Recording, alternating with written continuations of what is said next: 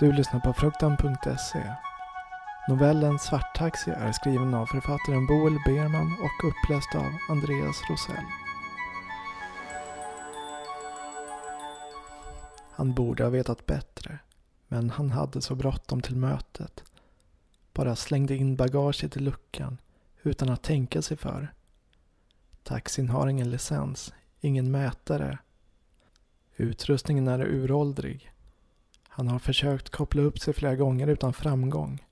Han undrar om det är någon som ser honom genom taxins kameraövervakning. Om någon sett paniken växa i hans ögon när taxin stannade. Sett hur han desperat försökte anropa centralen. Hur han med svettiga händer började försöka logga in på mobilen. Hur han till slut i desperation började se utåt i mörkret. I en hopplös förhoppning om att någon skulle åka förbi så att han kunde försöka signalera efter hjälp. Är det kanske någon som iakttar honom och taxins interiör nu? Någon som studerar hans skrynkliga kläder och hans svettiga panna. Ser hur hans händer är i ständig panikartad rörelse. Hans sätt att röra sig fram och tillbaka i utrymmet. I förhoppning om att en lösning ska uppenbara sig. Någon som studerar det svettiga, insuttna falska lädret i baksätet. Den dämpande, milda resebelysningen de igenimmade rutorna mellan honom och mörkret.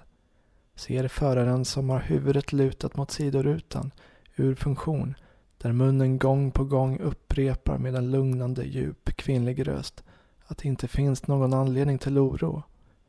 Att han inte ska låta sig gripas av panik. Att hjälp anländer inom kort. Att han ska slappna av och luta huvudet tillbaka och spara på syreförbrukningen. Instängd i en taxi på en helt vanlig affärsresa på väg ut mot gränsregionerna. Kroppen är täckt av svett, intorkat resesvett över kroppen och kallsvettig panna. Läppar, tår och fingrar som domnar av kylan. Hans egen inkompetens, hans slarv och stress har lett till det här. Han kan se GPSen lysa vänligt blått i mörkret. Den visar med överdriven tydlighet att de driver mitt ute i ingenstans. I en genväg långt bortom de trafikerade lederna för att han bett föraren ta den snabbaste vägen. Hur länge kan han överleva innan undsättningen kommer? Om han dör innan han fått hjälp kommer det hela avfärdas som en vanlig olycka. Krånglande teknik, maskinens fel, böter till det olagliga taxibolaget.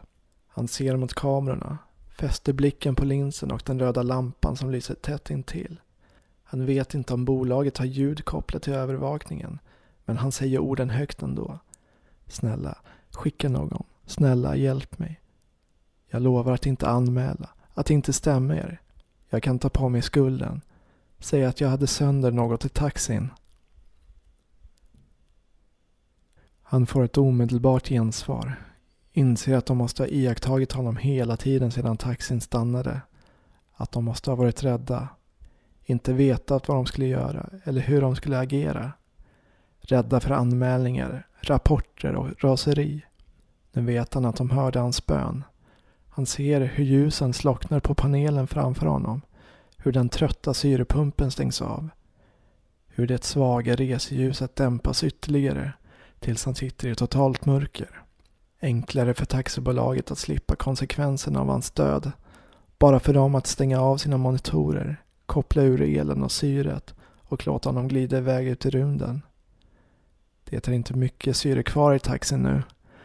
Han lägger sig ner i baksätet, sluter sina ögon och kippar efter luft.